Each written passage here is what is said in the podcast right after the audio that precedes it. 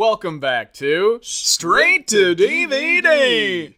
Yeah, I want to go to. I want to see it again in the theater, and I can't remember the last time I saw a hmm. movie. I think Deadpool. Deadpool. That's I an saw. awesome movie to see in theaters. Deadpool. I saw in, in theaters twice, and I think that's the last. That's the last movie I've seen twice in theaters.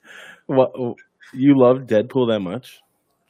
No, I went. So so funny story. The day the day I quit my job the first time, it was like eleven thirty in the morning, and my boss, like as I was leaving, he was like, yeah, "You should go go see a movie or something." So I was like, "Bet," and like quit my quit my job, and then went to see went to see Deadpool like a matinee on like a weekday on my own, like in a theater with nobody, and then like and then like friends were going like the next weekend. They were like, "Do you want to go?" And I was like, "I've already seen it, but like."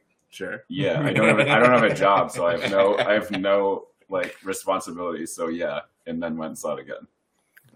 Yeah, Deadpool feels like the perfect like quarter life crisis movie to. Oh, I was to. I was fully. It was like it was my like comfort food in my quarter life crisis. That was happening. So um, I I think Nope is a pretty good quarter life crisis movie. Uh, in terms of like being about people who are stuck in a situation, right? Kind of the the circumstances of where they are. They've got this ranch, they've got this family lineage, they're not doing that much, and then suddenly this opportunity kind of falls into their lap, and they've got to wrestle with the question, what are they going to do about it, right? So like the whole movie's kind of like, well, what is what is doing anything about it look like, right? Um, so I- mean, I see a lot of positive reaction to it in our peer group or whatever. Uh, I think that's probably a big part of it. That people have that fantasy of being like, "Oh, what if a cool thing dropped in my lap and I got to like really wrestle with it and, and engage and, and do something cool with it." Um, I, I think that's why people want to see it in theaters. I mean, I think I think a lot of its charms are in its big, wide open imagery, right? Um, just like uh, cool shit filling the screen in a surprising way or whatever. Um, I don't. I really don't think people are gonna get it at home streaming in six months or whatever. Right? They're not gonna be like, you know, why? Yeah. What was the hype or whatever? Yeah. Whereas the hype, I think, is pretty pretty evident in the theater that way. For yeah, Speaking of things just dropping into our lap, um, I think this is a good opportunity to introduce ourselves. We've had a little bit of conversation. Um, we have some special guests on today's episode. Oh, shit. uh, we are we don't have our good friend Michael Romeo. He decided to to sit nope out. Yeah, so yeah. instead He we noped out. Yeah, he no he noped Yeah. out of. do you want to do you want to talk about Nope? Nope. Nope. Uh, so instead, we brought in some reinforcements, uh, a lot of familiar voices that you've probably heard before. Just speaking, we have our good friend Fernando. What's up, guys? Welcome back. Great to be back. The other voice you were hearing before, speaking about Deadpool, was uh, Music Tim, aka Zack Snyder, aka Dune Tim, aka yeah. the straight to DVD music producer. Um, and the third voice you heard was Mr. No Banana Suit, another multi-time Yeah. contributor to uh, Yeah. to our proceedings here. So- Prolific streamer. Yeah. Friend of the show. We love it. And we got Raph, Yeah. We're, And- uh, and uh, we got we got Raph. Raph. We got Raph. our illustrious host, Yeah. who just let us who just let us start off Yeah. on, on our own I, I without jumping in. It's like everyone's listening. Like, wait a minute, I think this is the wrong. This is Yeah. the wrong podcast. did I, don't I start hear- this I don't episode hear the normal halfway through? Yeah. No. Um, In, Who are media, these in people? media res, that's right. yeah, dude. I think it's good for us to start in media res. Um, I appreciate you guys coming on because Yeah, it's yeah. a lot less work that I have to do. I just get to listen to you three gentlemen say awesome Right. things and have cool takes about movies and stuff. Um, It's the cool take show. For sure. yeah, Yeah. we're we're here for some cool takes. Yeah. So Well, so that so so that's interesting because uh, our friend Michael, um, he really felt that he wouldn't have a cool take, right? He had a very strong reaction to it, uh, the way that lots of people do, right? I think I think Nope is a really galvanizing movie. You come out of it and you say, "Wow, I felt strongly one way or the other," um, and he felt that he wouldn't really be able to represent his particular perspective, right? Which is like super not digging it. Um, and I shared kind of not digging it with him um, but I've had a little more time to think about it. Um, and I and and I really like a lot of it, and I wish that it came together in kind of an interesting way. So I'm excited to like represent that kind of camp, but also, you know, hear you guys' thoughts, right? Like, what was it that electrified you just the way that I was, just the way that Rock was, but in kind of the opposite direction? yeah, That's what I want to know. No, I think I mean personally, I think it's always better when we have a conversation where we're not just all agreeing that something is Yeah. either amazing or awful. Right, Like yeah. we get to have an actual discourse about why we like something or why we Yeah. didn't like something or why we're like all reading the same scene in four different ways and Sure, that's where like that's where good conversation about movies actually comes from as opposed to just you you know a circle jerk of us all Yeah. uh, all agreeing so yeah, sure. so nando you expressed that you're in the boat of of not so much digging it um i think maybe mr banana suit you mentioned that you that you did dig it Yeah, I dug it a lot. yeah if you're able to touch on uh, on like It- what you dug about it Yeah. specifically it's- or just in general For me, it's like it's like really simple. It's just like it was just really fucking cool. Yeah. Like the movie was just really cool and Right. really fun. Um, I thought like it took a lot of classic sci-fi things Hmm. and put enough originality into it, which is really hard to do Right. now to make it re-enticing. Like it wasn't just like another UFO story, another alien story. It had its a little bit of its own originality. I think maybe the biggest thing that suffered from is I think it was maybe like the least Peele movie of the three, Interesting. but it had, but it definitely, I think, on paper, I think it should be his most popular movie. I think it will be. I think ultimately yeah it's going to be like uh, a watershed moment where people will say this is like uh, this is where he started maturing, right? Where he started Mhm. adopting his own vision and uh, and where a lot of his future work is gonna is gonna make sense. Point back to Eh, Yeah, in the, in the, it. in the It low key feels kind of like a modern Jaws moment. Oh wow, sure, Interesting. I get that. I can see it. Uh, When you said that this is like his breakout movie or like his biggest of the three, I was thinking because like a word that gets thrown around or will get thrown a lot, around a lot with this movie is like this Spielbergian, Yeah, like sure. Close Encounters, Yeah. kind of a Jaws moment. It's a it's like a proper summer blockbuster Hmm. by an actual auteur of a director, not just like a a useless sort of studio, Yeah, you know, sure, you know, sort of just Yeah. throwing money at the wall and Yeah. hoping that Something by know, committee five, or five hundred million dollars come back. Like this is is one dude who wants to make a big spectacle of a movie. Eh, spectacle. Um. Who like wants to make a big spectacle of a movie. It drops in the summer. People go see it. People respond to it, and then you know it would be cool if Spiel if uh not Spielberg if Peele goes on to have like a Spielberg like career, and Right. if this is kind of like the jumping off point Right. for that. Uh, before we get too far into it, I want to say that like I think there's going to be a spoiler chat, and I would really encourage any listener who hasn't seen it just to go see it. You know, whether you like it or not, right? Um, a lot of the appeal is the surprise. A lot of the Yeah. appeal is kind of the journey of normalcy that happens, and how kind of normal it stays for so long right? It really sustains uh, kind of a quiet, um, uh, kind of a focus on friendship and found family or whatever. Um, so it's it's a really bizarre blurring of genres, right? Of the western, of sci-fi or whatever, um, and you know just the the friendly adventure. So the chance to discover what exactly the character of that friendship is, right? Where it ends up, what gets accomplished or whatever. I think that's a big part of the discussion, and that's what we're really going to be reacting Yeah. to, right? Like kind of our different takes on where exactly that journey ended up and how we responded to it. I was gonna ask you guys if we wanted to do spoiler or, or no spoiler. I, I think it's been it's been out long enough. yeah, I think we should do we spoiler, can- but we can jump definitely into spoilers, people so. should should understand. Oh yeah, they should go. You just go see it. I mean, he's a cool guy. I mean, everyone should encourage original filmmaking, even at the scale, even if you're big budget or whatever.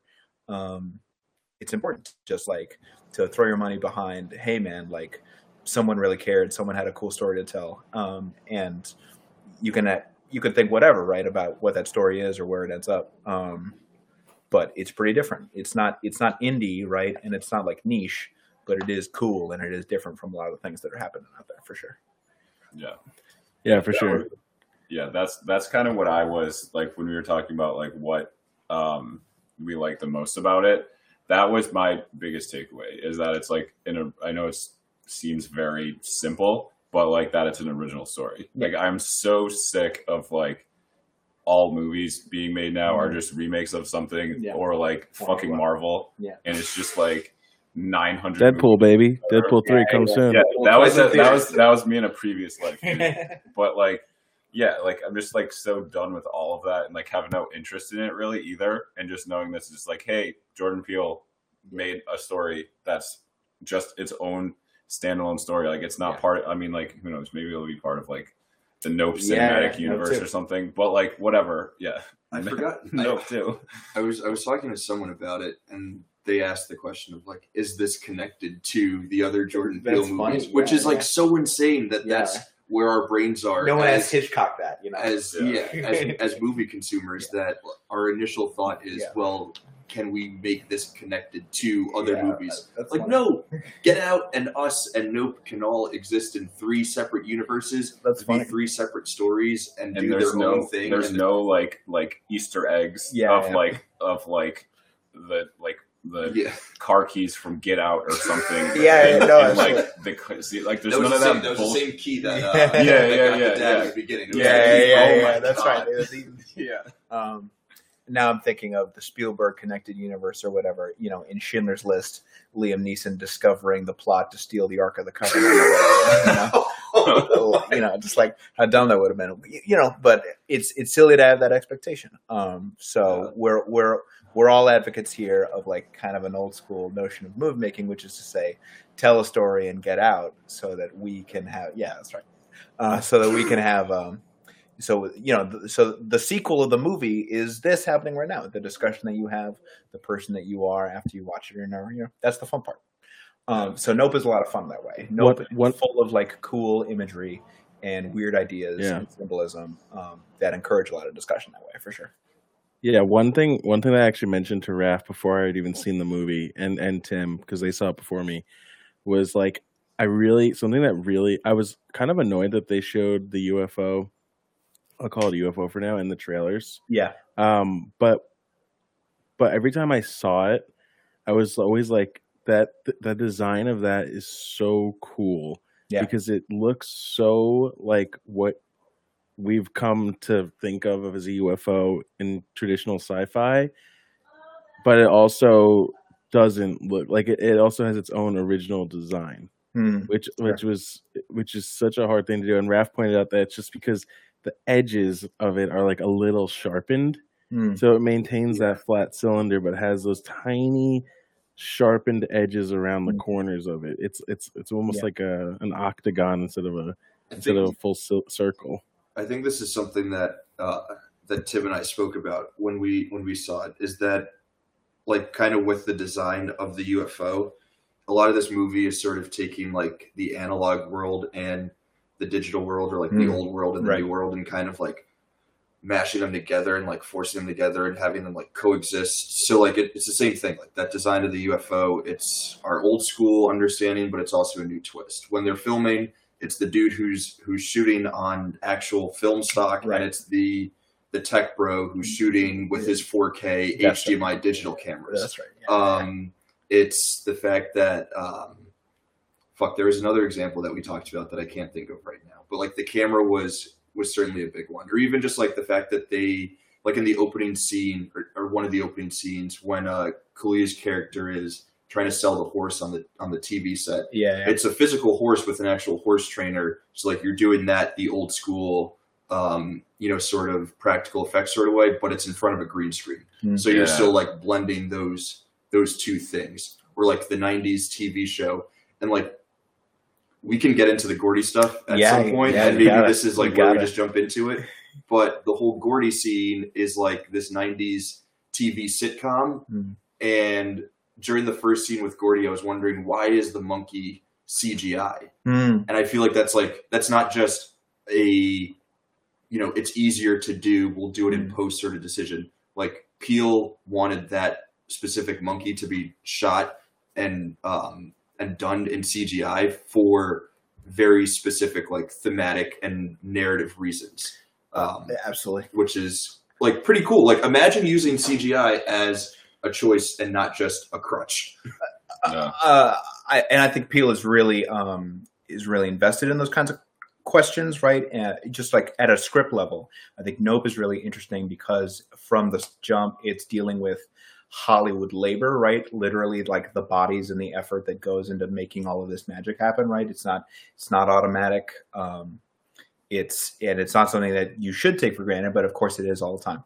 Um, I you know you're bringing up Gordy. Um, what's funny about Gordy is that he's he he's he's a performance, right? Just like Andy Serkis is with Gollum. Gordy is played by a guy named Terry Notary, and if you look up Terry Notary, um, he has a thousand credits where literally he's the guy Hollywood calls if you need someone to play a monkey, right? Um, just just like that's his whole thing. He's like so good at it, and he's like he's like been in cages and studied with them or whatever. Um, you know, you could, any any number of interviews or whatever. He, he, Terry will talk about that. Do you know uh, Um, just like for just for like an example, what is his most famous monkey? His most famous monkey is himself. I'm, I'm I'll tell you about this right now. Damn. Um, it- it- there's a movie called The Square, which won the Palme d'Or a few years ago, um, and um, there's a very long scene where there's like a, a black tie dinner or whatever, and then Terry Notary is just there on on crutches so he can kind of walk like a like a huge ape or whatever, and he's just like being an ape like dude at this weird dinner. Um, and so, so the tension is like, oh, what's this animalistic quality happening in this very civilized kind of environment or whatever? So, like, to me, that's what Nope is about, right? Nope is about this weird blend of like the animal and the civilized, right? Like, you've got um, this creature coming in. Um, why why wouldn't you assume it's a creature, this thing hovering in the sky, surveilling you or whatever, right? The popular uh, cultural conception is that it's a machine staffed by uh, multiple intelligences, right? And it's being manipulated.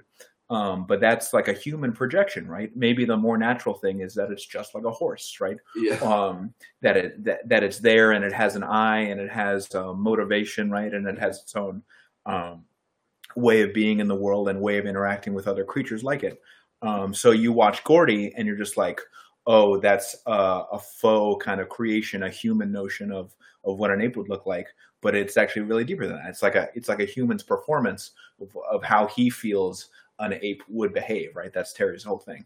Um, I, I think there's a lot of parallels there with um, with Kaluuya and Palmer's business that they're running in terms of uh, mastering the horses and and entering them into this Hollywood context or whatever and running this ranch.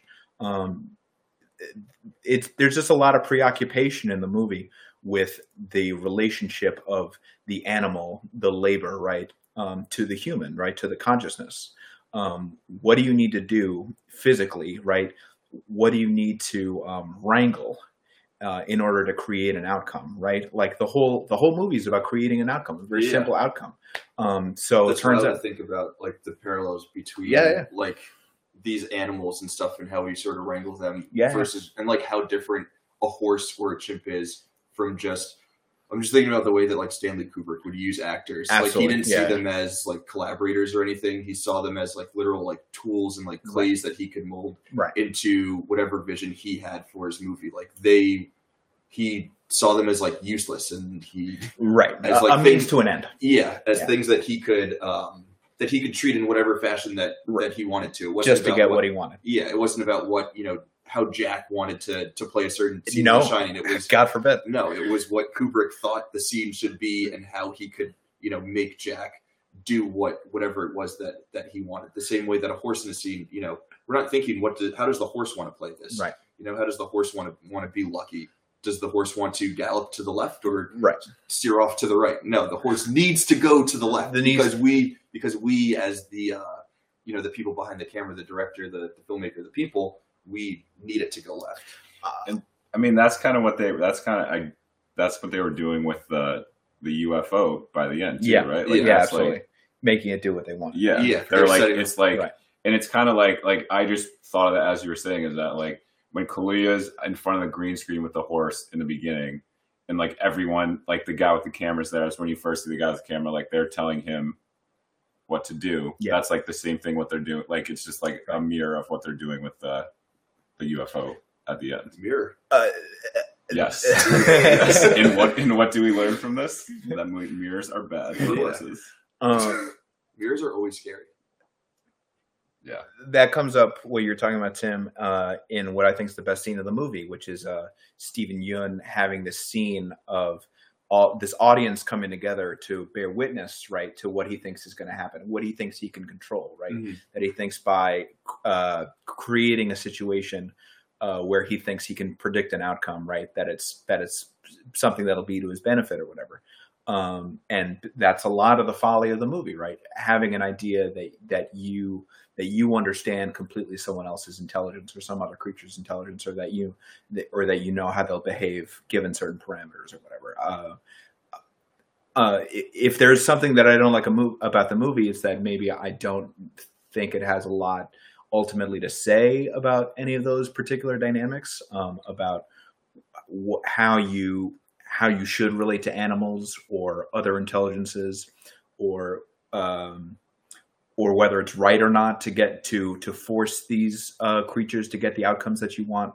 Um, you know, I think that a lot of it is pretty mixed, and it's just kind of there because it's interesting, and, and of course it's very interesting.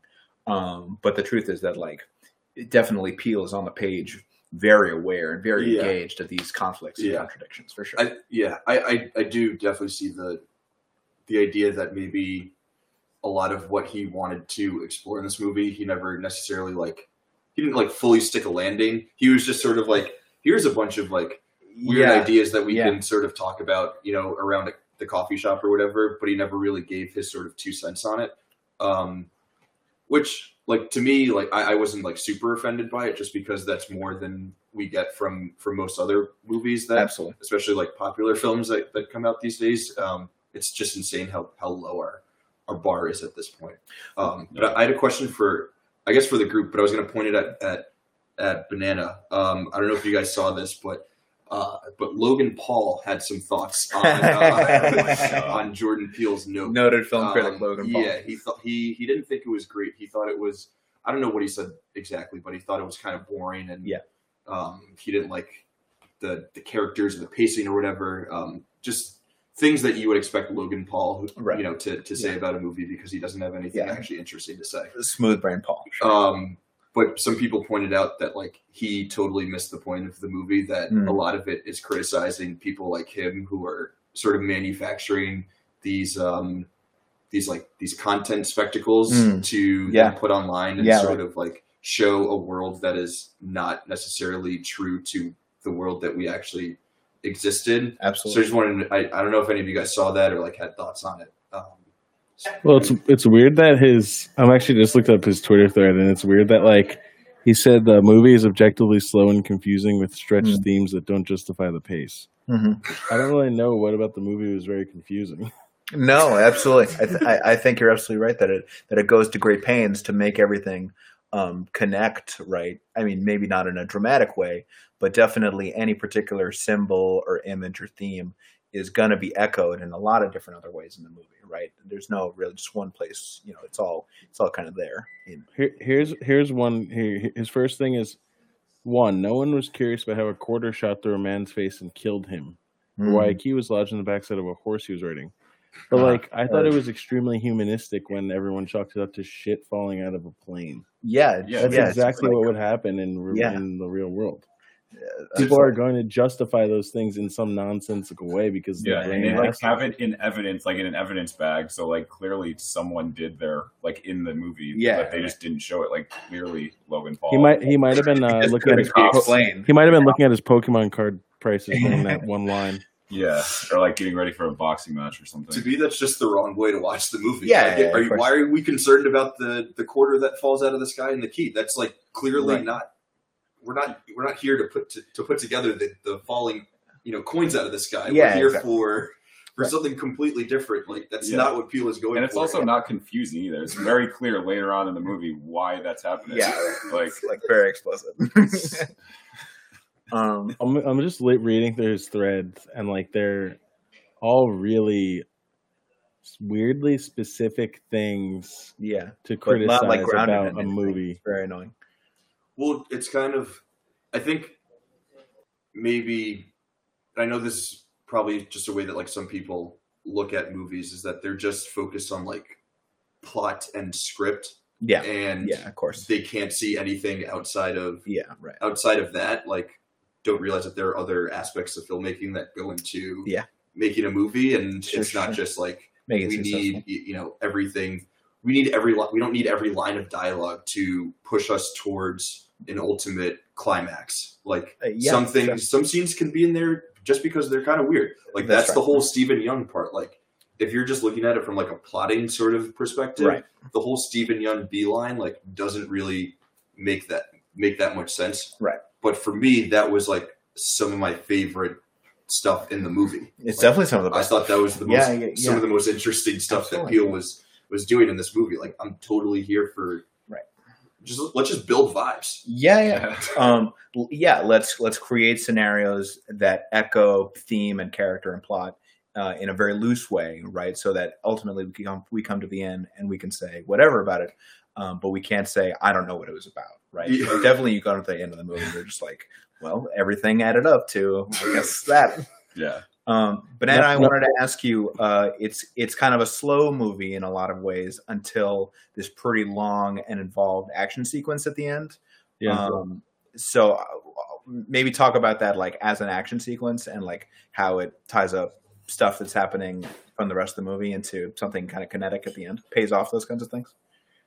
Well, I, I just kind of think the action sequence is like like it was just the fun part, right? It was just Yeah, like the yeah. wrap up. It was just the like the, the fireworks. Sure. But like I thought Peele did a really good job of like using the pacing of the movie to really make it feel like again I I actually haven't thought about it as kind of a Jaws movie, but like now that I said that, like the more I think about the pacing of the movie, Mm. the more it feels that way. Like it was really just about a it's just a, a slow, it's a slow paced survival story against and like a predator, Right. you know, and like and you don't even know that you don't even know that that's what's happening at first Yeah. which is another classic. reason why I look back at the movie fondly because it's like it it goes from and I guess we haven't like uh, uh, said this out loud, but the big twist in the movie is that the UFO is not a UFO full of aliens. It's just it's a living creature, Right. and so it goes from alien movie to monster movie of Yeah. like three quarters of the way through, and it all it goes from aliens abducting human beings to predator versus prey. Yeah. Yeah. Um, and I think like when you look back on it as now as a predator versus prey monster movie instead of an alien movie, it's like the whole dynamic of the movie like shifts to a different realm.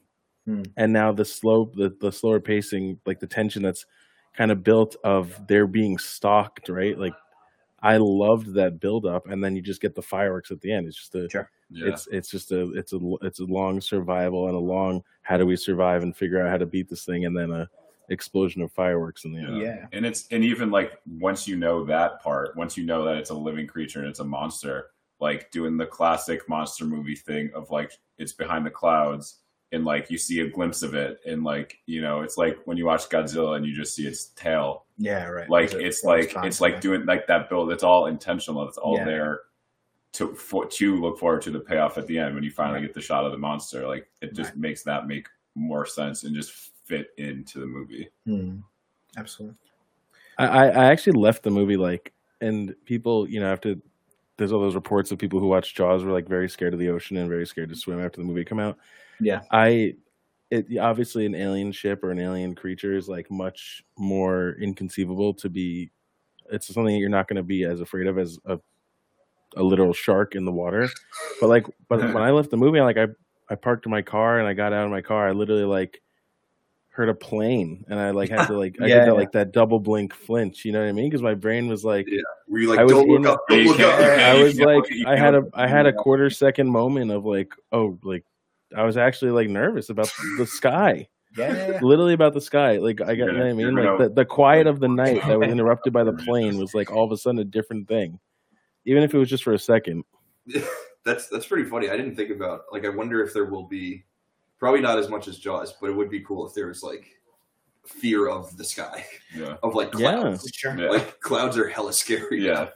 Uh, it's cool that it's so invested in creating that dynamic that it that it that it takes so much time to to build it and to and to um, and to pay it off because at the end i i think you're left with the uncomfortable feeling of what is my place as a creature in the universe right? We're very used to being masters right of every other creature with our with the amazing power of our consciousness or whatever. There's no horse that we can't tame right and no animal that we can't butcher for its meat. Um, but the horror of Nope is the sudden imagination that we are the same fodder, right, for some advanced creature, right? That Yeah. that we are their horses or their livestock, um, and that and that we're forced to to to recontextualize our whole place in the universe that way. It's also interesting because our classic understanding of UFOs and alien invasions is that it's a giant ship that is manned by all of these smaller creatures. Yeah. And then those smaller creatures, even if they're like far more intelligent or violent than we are, we can still like reason with them or like Right. find some sort of connection with them so that we, we we still like are in a place of power within the dynamic. Right. Whereas in this movie, like because it's just like a big ass fucking monster, like there's it literally eliminates all Yeah, yeah. No all, reason. all, all, all sense of us having any sort of power in that dynamic. Like, we are totally just hopeless um, in that scenario. Um, Hopeless. uh, we're we're nopeless. Nope. Uh, So Uh, the- I have a quick question though. So you recently did a, a monster movie episode. Mhm. Does this fall anywhere? Does this meet movie monster criteria for you? And does it move anywhere into your list or So- or just outside of your list? That's a really good question. I hadn't really thought about it as a monster movie until we like sat here and had this discussion, but I, I, I think it is. And if it's not creeping into that top five, it's like probably like maybe top 10. Top to- yeah. Um, it's it, especially like the way that I constructed that list. Like it's mostly just movies that I think are fun and not necessarily like, oh my god, this is the best movie ever made. Yeah. Uh, so it totally fits into to that vibe. Well, it's funny how you and you and Michael Romeo had very polarizing monster movie lists, and I feel like this just reflects that. But I Oh. do think I do think that this Yep. movie is. I do think this movie hundred percent is a monster movie. Yeah, yeah, yeah, yeah.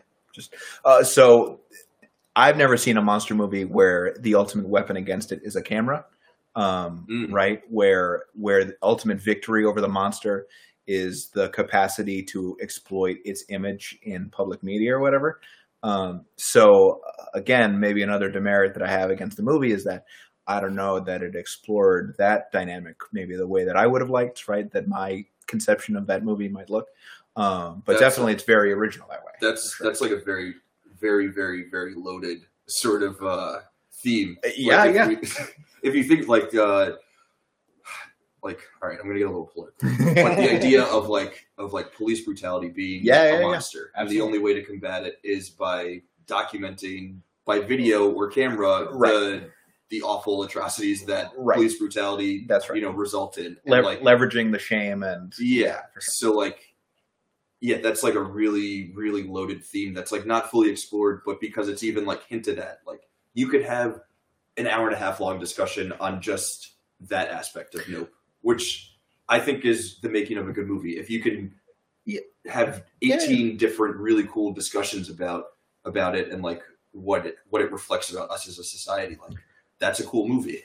I think one aspect of of its discussion, right? I think it's a very quiet discussion that's happening throughout. I don't. I, I think that's one theme that it's not really being very loud about. Um, but one of its loudest things is literally just the casting of Keke Palmer. Um, Keke is very famous for being a, a, a- a master of being memed, of of being genuine in the way that she's captured on camera. But of course, she's a professional. She's an actress. Um, her genuineness, her earnestness, right? That's as much uh, a crafting of celebrity as anything else.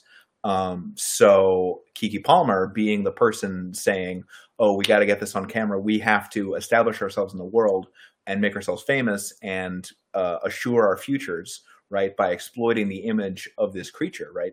Um, you know, I, I think I think Peele understands exactly what he's doing. Yeah. Um, you know, and he's as, he's very interested in those questions. Yeah, Keke Palmer. Just speaking on her too, Yeah. absolutely blew me away. in Yeah, yeah, I was not. I don't Palmer think I was. I was not ready Yeah. for how good of her performance was, Yeah. and like, I was just so into everything that she was doing. Yeah. and Kaluuya too. Like, don't you know? Yeah, don't yeah. not knocking Kaluuya at all. Um, and Steven Yeun and everyone else in that movie. Yeah. you know, professional Yeah, actors so- are good at their job. Yeah. But anyway, Turns like, out, yeah, who'd out have Peele's a good yeah, director. who would have thought? But um, but yeah, that was that was my my initial first takeaway that I walked out of that movie. Um, and I was just like Keke Pot, like I, I like exceeded all expectations I had for her, Mm. you know, because I haven't seen her that much. Yeah. Um, but like her performance was for me the Yeah. best thing. Like, yeah, And then- Keke Palmer could be a movie star. Yeah, Cool. imagine Yeah. Yeah, Uh, Peele has the Thank, power. thanks for that. Yeah. Nope. Um, like, if you take nothing else away from Nope, like, at least you get that. yeah. yeah. um she she'll have a lot done i mean it's just like so much of it was carried right so much of you know the the pace we've been talking about a couple times um is very deliberate in a lot of ways and it's um it it it takes space to explore in some depth we can say um some pretty weird ideas and who knows how those come through at the end but definitely all of that is built on the camaraderie of this brother and sister right um that's the spielbergian aspect Mhm. um, that's the adventure story that's being told. These people who are very different, even though they're brother and sister, um, they have these uh, conflicting notions of history and their places in the world, and of it- and they're very really united, and they're um, and the way that they grow together because of each other, right? Like that's definitely the emotional heart of the story. Is anything else? So like like that's that's why people come out of it and are excited by it.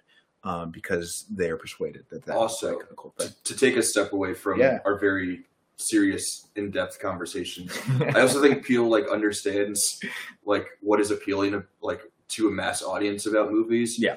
and this is something that we talked about after we saw it. But just like the fact that in that final scene where they're like going head to head with the monster, Yeah. the fact that Keke Palmer is wearing like a really cool like green football jersey Yeah, with the yeah. yellow band, she comes out and she ties the yellow bandana around her neck. And Kaluuya is like wearing the dope orange, uh, Yeah, Scorpion orange King. Scorpion, Yeah. Scorpion, Scorpion King. King, hoodie. Yeah, yeah. And it's just like. All that whenever stuff. you like think about Nope, like you're going to think about those like two costuming choices. Yeah, yeah, of like course. he understands that you know to like make something that's going to appeal to mass audiences. Like you need something like that that like everyone just sort of like immediately Yeah. associates your movie with. Like even if they're not down to have these like you know like deep Right. thematic you know Sure. societal conversations, you can just be like, oh, that green football Yeah, jersey is sick. And like you can There will be there will be dorm rooms in 20 years that have the shot Yeah, of yeah. riding the horse away from the UFO on. Yeah. and and the Akira slide, you know, Yeah, uh, oh Keke, God, Keke was- on the on the motorcycle. yeah. You know, speaking of like wrangling something that's artificial to do what you want, right? Like the only reason that shot is there is is to show Keke's mastery of that, right? That she's totally in control, that the movie has climaxed, and she is the one with the power or whatever. and that's and that's how you do it. Like stop remaking films that are done and Yeah. shit. Just leave. Just put in homages like that. Like Uh-huh. instead of Peele making a remake of Akira, Sure. he just does the slide, and everyone who's seen it can. Well, see actually, he that. tried. Did he? He was originally slated to do the remake, but then He- it shifted to Taika. Wasn't it? Is Uh, Taika still doing that? By the way, Yeah, I'm he is, it's but he had to make Love and Thunder first. yeah. of Um, course, of course he did. um, Disney's Akira, Uh, I, Mar- Marvel's Marvel, yeah, Marvel, Marvel's Akira. I, I want to stay on Akira, the Star Wars on the. Akira slide for a sec. Um, we we uh, uh, our friends here. Um, we had a we had a really cool weekend, not just of seeing Nope. Um, on Sunday, there was a really cool screening of John Woo's Hard Boiled um, that we all attended and we all had a really good time with. Um, and anyone who has the chance to see Hard Boiled will tell you it's really cool. Um, I was thinking that weekend um, about kind of parallel motorcycle moments in both of them. Um, so in the climax of Nope, you've got this cool shot of an Akira slide. Um, Keke's on the motorcycle. You're kind of head on with her. You see her extend into the distance. She's obviously in control. She's wrangling it in a cool way. Um, in Hard Boiled, there's a cool kind of heavy henchman um, who demonstrates his mastery of a motorcycle uh, when he kind of drifts super low, basically parallel to the ground to like um, to dodge a bunch of gunfire in a in a very crowded action scene. Um, and you know, all done in slow motion or whatever, and then he kicks the motorcycle away, and then he does like a cool 360 turn, and he mows down like 80 dudes uh, with a machine gun. Um, uh, so so those are two cool moments, right? Two cool moments in motorcycles. There's a thousand ways to do that in in any movie that you want to do. I think one illustrative dynamic between these two moments is that Peele is like specifically building all of this like on the bed of references, right? On on homage, like you say. Yep. Mhm. Um, and it's motivated by the story that he's telling, but the story that he's telling really is is is from the jump um, constructed around these moments that Peele has in his mind. Whereas I think Woo um, really does stick to thinking about um, the story that he's telling and what's motivated in it specifically, and like what's going to be the vehicle that gets it to where he wants to be, to, that gets the pace to where he wants to be. He's not, i'd think, thinking too hard about the masters that have come before him and how he can create a new vocabulary based on that or whatever. So, you know, any discussion that I have about Nope, I think it's ultimately going to figure into this particular question. How much of it is motivated by like genuine artistic originality that's like pushing through because you're reaching into something that's exciting and new in yourself um, versus just like I've grown up on this media. I have these images in my mind, and I have something to say about these images in particular. Is, that's kind of like the like the Tarantino question. Like, is, yeah, is obviously, Tarantino- yeah, for sure. Kill like- Bill or whatever. Yeah, you like, know, like yeah. Tarantino movies Yeah, like, absolutely. cool because he he's Absolutely. filling it with all these references and homages, or are they annoyed? Or Oh, is it like a right. question of like, Or- why are Tarantino movies awesome when they're filled with Right. with uh, all these references and stuff, and J.J. Abrams movies suck when they're filled with all these references, or like a Russo's brother movie sucks when it's filled with all these references. It, it's really like tricky. where does yeah. Peele and where does Nope sort of fall yeah, yeah, on that spectrum from Tarantino to Russo? absolutely. I think he leans more Tarantino personally. I think this movie leans more Tarantino yes, for, for yeah. me than I mean, it does. from a basic craft standpoint, Yeah, absolutely, yeah. for sure. Uh, is your is your scale Tarantino to Russo? yeah. But Yeah, isn't one side of the scale supposed to be bad? um, Uh, are you suggesting that both are, are bad or both are good? Both, Both are are good. equal in anything. Um, Oh, wait, the are Russos are comparable good. at all? Yeah, Winter Soldier, baby. Let's go.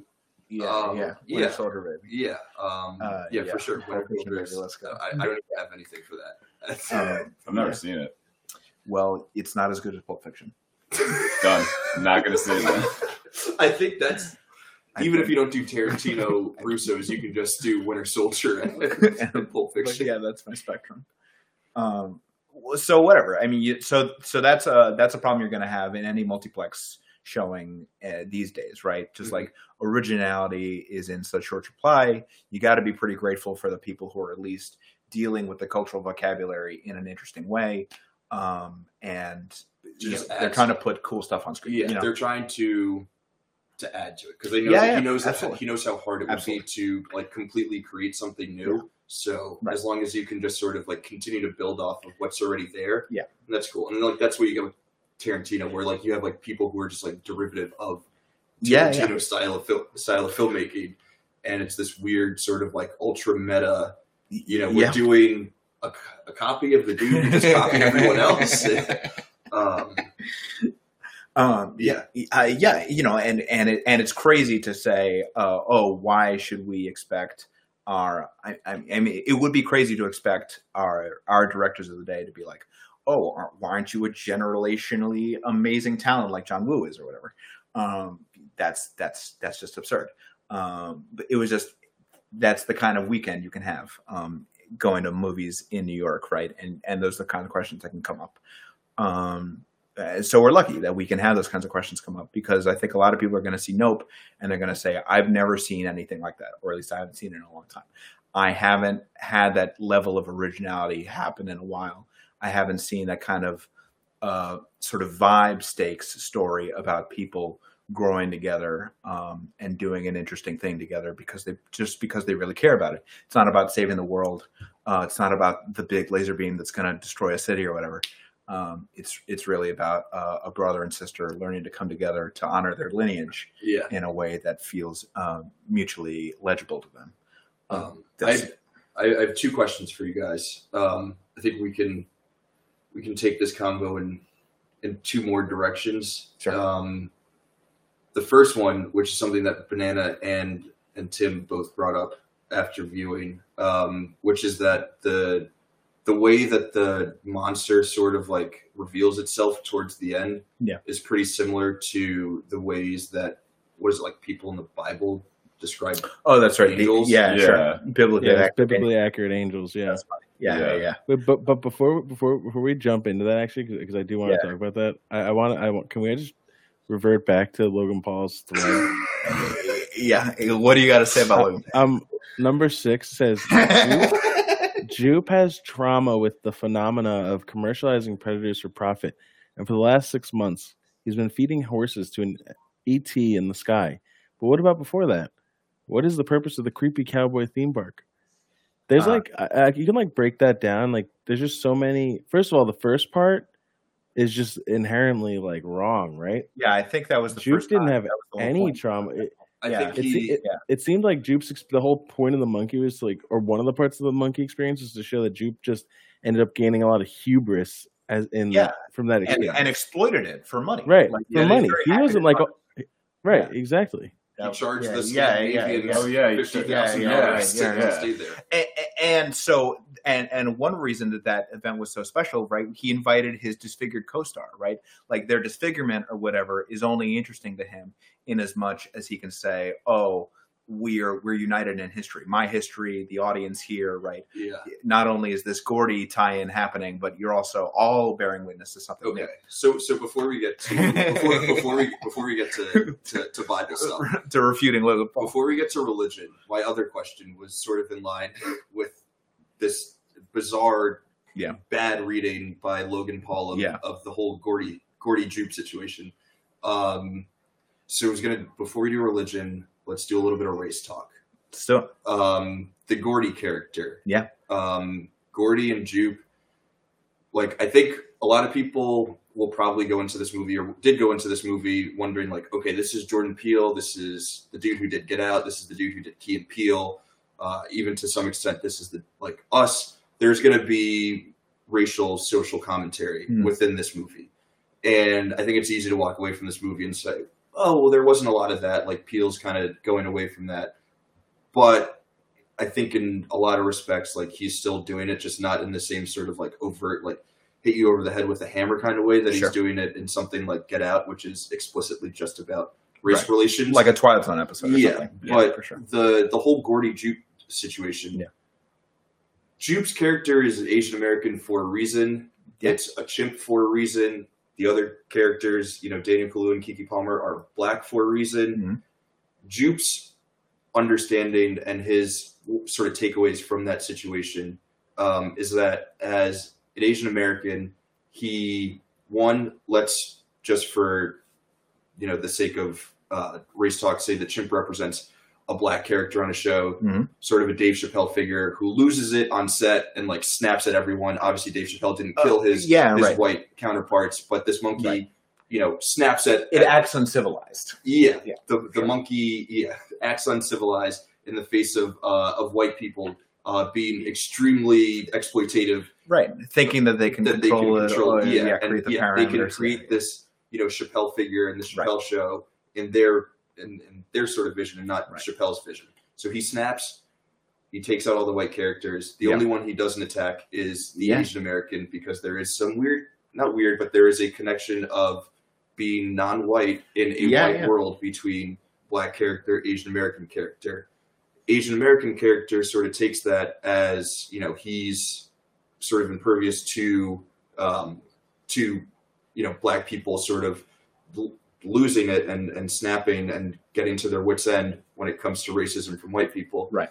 but also feels like he can be um, aligned with white people and Hmm. sort of white pass in a white world um, when maybe that's not always necessarily the case like Yeah. the shot of the two of them going to fist bump yeah is like It's- before his head explodes yeah, it's like pretty freaking insane yeah um, and then Jupe goes on to marry a white woman. He has a white family. He doesn't really interact with other Asian Americans. and he makes that his whole identity right Yeah, exactly. And that is ultimately kind of what ends up coming to bite him in the ass. right Um, absolutely so that's my big sort of spiel on Uh, on the Gordy situation Yeah, yeah, yeah. and Peele still integrating race talk into a movie that otherwise feels like it's absent. it, it's very it's very much it's very strong on Peele's mind. Uh, Banana, do you want to take any, any part of this? I was gonna say so. Like it, it, he he he didn't survive because of the exploding fist bump. Yeah, right. That's right. Oh, what- that joke just landed. That was the first exploding fist bump. That's right. Yeah. Yeah. Uh, that is funny.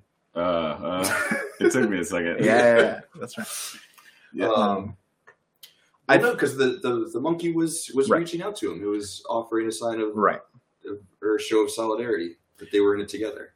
Um, of course, uh, Peele has this. Very, you know, you can imagine Peele at the at the computer in working in, um, you know, whatever screenwriting software, and he's got this on his mind. I think it's very uh, relevant that he chose the '90s sitcom. I think the '90s sitcom is a very interesting uh, white vision of racial utopia, right, where anything is possible, where any um, configuration of uh, racial dynamics can lead to mutual benefit or whatever. So uh, it's it's it's on paper a basically insane premise. A white family adopts a little Asian kid and a monkey, as, as if that's like totally the same thing or whatever, you know. and, that it's like it's all in good fun, and we're just like creating a better America or whatever. Um, so and that ends in disaster, right? In in a in kind of a totally predictable and yet uh, there's a tragedy to it, um, but there's also an irony to it that that makes a lot of sense. The most interesting part about it is the way that it shapes Jupe's identity. Right? You could have you could have made the movie. Peele could have made the movie starring Steven Yeun about uh, an Asian American who has this transformative experience on the set of a 90s sitcom and then he like goes to become this crusader or he's like or he's very um, active and present in racial politics or whatever where that's something that he cares about really deeply.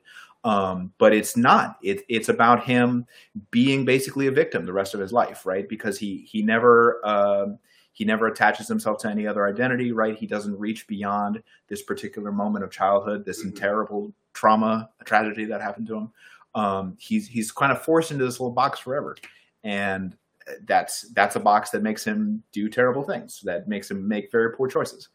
Um, so Kaluuya and Palmer, right, are are kind of on this flip side where they're given the dignity of like a business that they can run and land that they can um, that they can operate on and and explore the contours of their lives or whatever, and then they're given this opportunity. So in in contrast to Jupe and Steven Yeun's character, right, their um, their opportunities for racial conflict and um, and sort of reconciliation um, are are something that they exploit in a way that's interesting and beneficial to them in a way that Steven Yeun never could, right? Yeah. Well, but it's because he had this, you know, this weird uh, brainwashing, right, of Yeah. the sitcom, right? He, Yeah. That's what acting is, right? Brainwashing yourself, especially for a child, right? Like his success is premised on believing, right, being swept up into into the positiveness, right, the benefit of this whole situation. You yeah. know?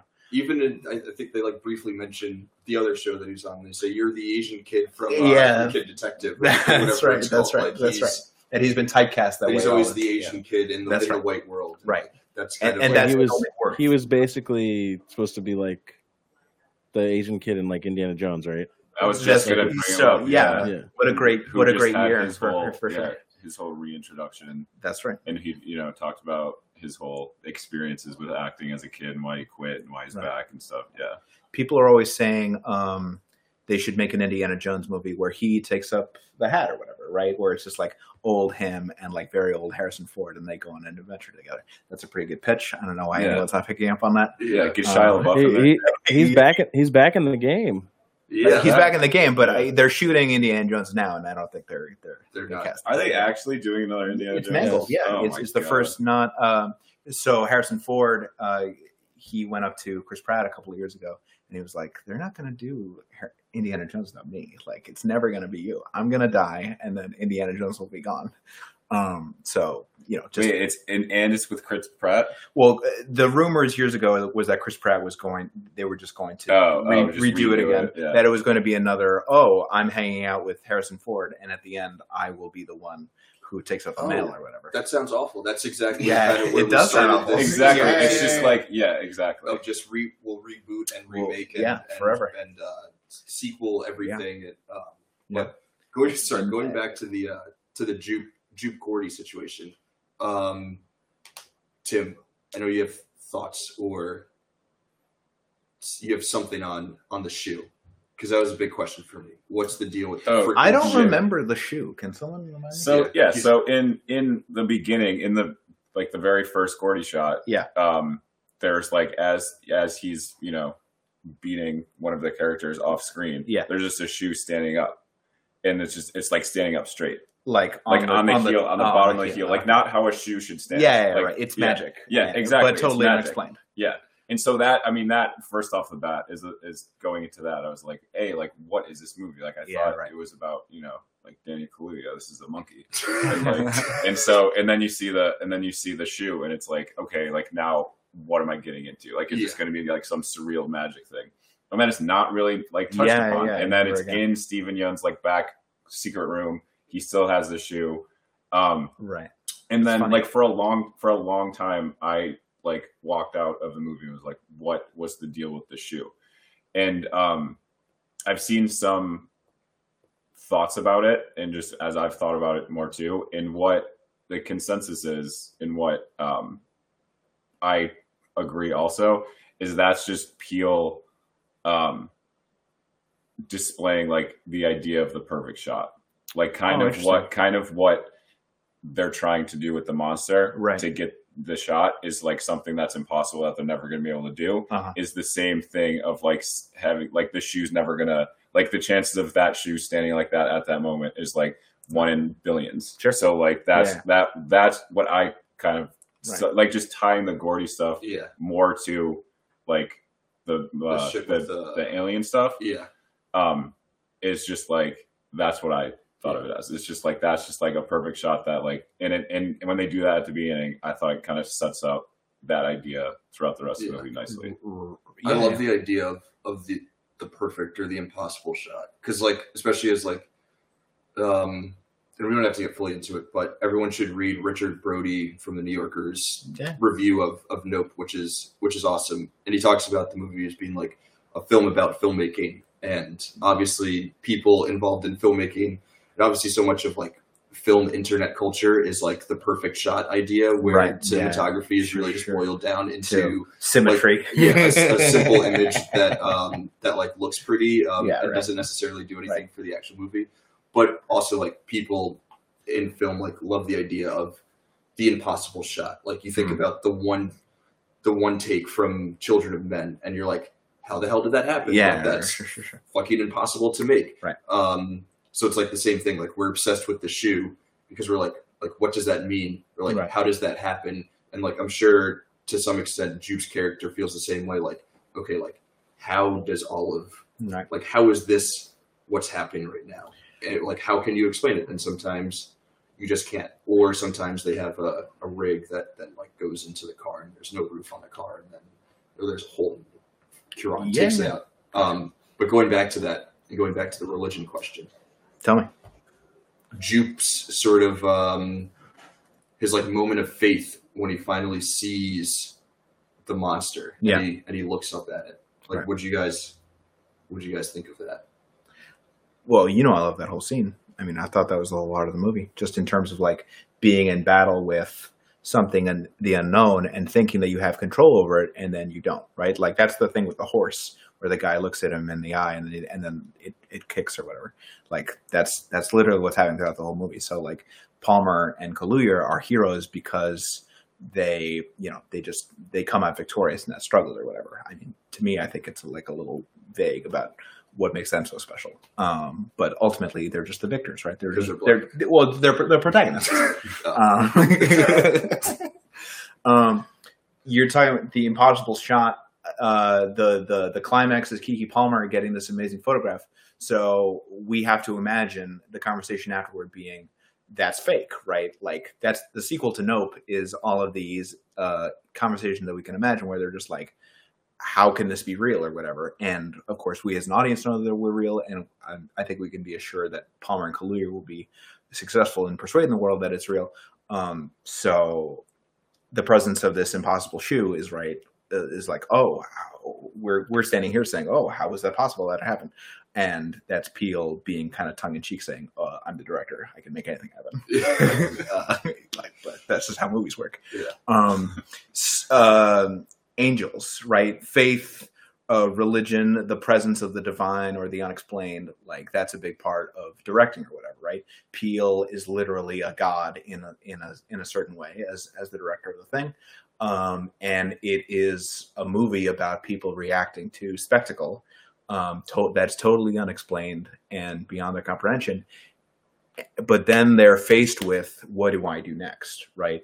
Um, so we get these amazing reveals, and they're definitely like the most uh, as representationally stunning parts of the movie, right? Just like these amazing transformations of this creature into its various beautiful forms or whatever. Um, we talk about biblically biblically accurate angels. Um, Peele explicitly in development or whatever uh, makes reference to the creatures called angels from Neon Genesis Evangelion, um, and there's some similarities there. Uh, uh, both of those are just like our menaces, right? Thinking about like the something something that's very large and menacing that you can't explain, but using this religious imagery, right? And we use and we think about religion as something beneficial, and right, uh, or these creatures that have come to Earth to help us. Um, so that's another kind of tongue in cheek thing in terms of thinking about the unexplained and the alien as something inherently menacing, even though the only language that we have for it is in terms of like the beneficial or the beautiful or the pure or whatever. Um, I think there's a lot of them. I mean, I think there's pretty there's pretty in depth things happening all throughout the movie that way in terms of like the mix of religion and awe and shock, um, and how general genuinely people would react to it, and what it means when like actual heroes, uh, like Palmer and, and and Kaluuya play, and how they and how they deal with that for sure. Yeah. No, yeah, I agree. I think that scene was was what I loved about it was just it was just the culmination of the hubris, right? And I actually didn't take it as like a moment of faith or a moment of faith being shattered. I just took it as like a oh man, I actually fucked up really bad. Like I had no idea what yeah. I had no idea what I was doing. Yeah. But another thing leading into that scene that I really liked was um like when I was sitting in the theater and you don't really fully know that like Jupe actually has been interacting with the creature or anything yet. Right. And the way that the movie tells you is when he turns his back to the crowd and you see the the rhinestones on his jacket mm. are in hmm. the shape of like the UFO creature yeah. sucking up the ground and I literally saw that on his back and I was like, "Oh no." Yeah. yeah, yeah. That's like everyone here is dead. Yeah. Feels really cool that way. Yeah. Um more costume choices. Yeah, yeah, yeah, yeah. right. Yeah, yeah. it's right in the script. Yeah, um, yeah. That's kind of along the lines of how I saw it. How I saw it too. It's funny how like just the same scene we all interpret it like pretty differently. But yeah, I was thinking of it as him just like being like definitely like with his hubris and his ego, and like he's like it's kind of like the idea of like you'll go as far as you need to to put on the biggest spectacle. Right. Like he's he know like even if, if he like he knows it's gonna happen, he knows he's about to be sucked up in this. But like for and even the other people in the audience, like for the five seconds that they had to see that happen before they got sucked up, like this is a spectacle that no one's ever done before. And he's just like as as a showman, he's just like this is like the best thing I can possibly do. Right. And just like I'm all I'm just like I mean, it's kind of like it's the impossible shot thing. Yeah, right. Like it's like it's it's like yeah, he's he's doing this for this shot for and like it's ironic that it's at that time like it's the only people who are going to see it get sucked up yeah right after he right. does well it's but, like like how far will you go to like to to do the thing you know you, we probably hear stories all the time of like people like like falling off of cliffs and dumb shit like that because yeah. they want to get a good you know picture for their instagram oh yeah, yeah, the right, especially you know, today for their, yeah for their tiktok people right? like planking on like train tracks when a yeah. fucking train is coming. yeah, which is back to Logan Paul. Like he's yeah, someone who like promotes and is like at, at the top of, of that kind of culture of like doing the dumbest thing imaginable, right. going to a suicide forest in right. order to create content uh, to then like share with people. And like it's the same as the people in the crowd who are like, Oh, I this is so cool, like let me take out my phone before I get sucked up into this alien's fucking butthole. Yeah, because right. uh, like I, yeah, I don't know if they show it, but like you definitely know if there was a shot of that crowd at that happening, like ninety percent of them had their phones out filming that. Yeah, like you, yeah. yeah, yeah, like it, yeah, like that's just like it's that's the world we live in right now. Steven Yeun's just. It, it's funny how it's funny how a lot of people are pointing out the the the cinematographer character and like his yeah. line of um like or not even his line but just the whole situation oh why would he let himself be eaten but and then you mentioned like that it's the it's a display of human fascination with spectacle, but then the but then but then being faced with what's next. And for him, it was just like he the for him it's what's next is the the pinnacle of this of the pinnacle of spectacle should never even be reached. Like like we don't Yeah, like like right. obtaining it like as an artist, shouldn't be achievable. right?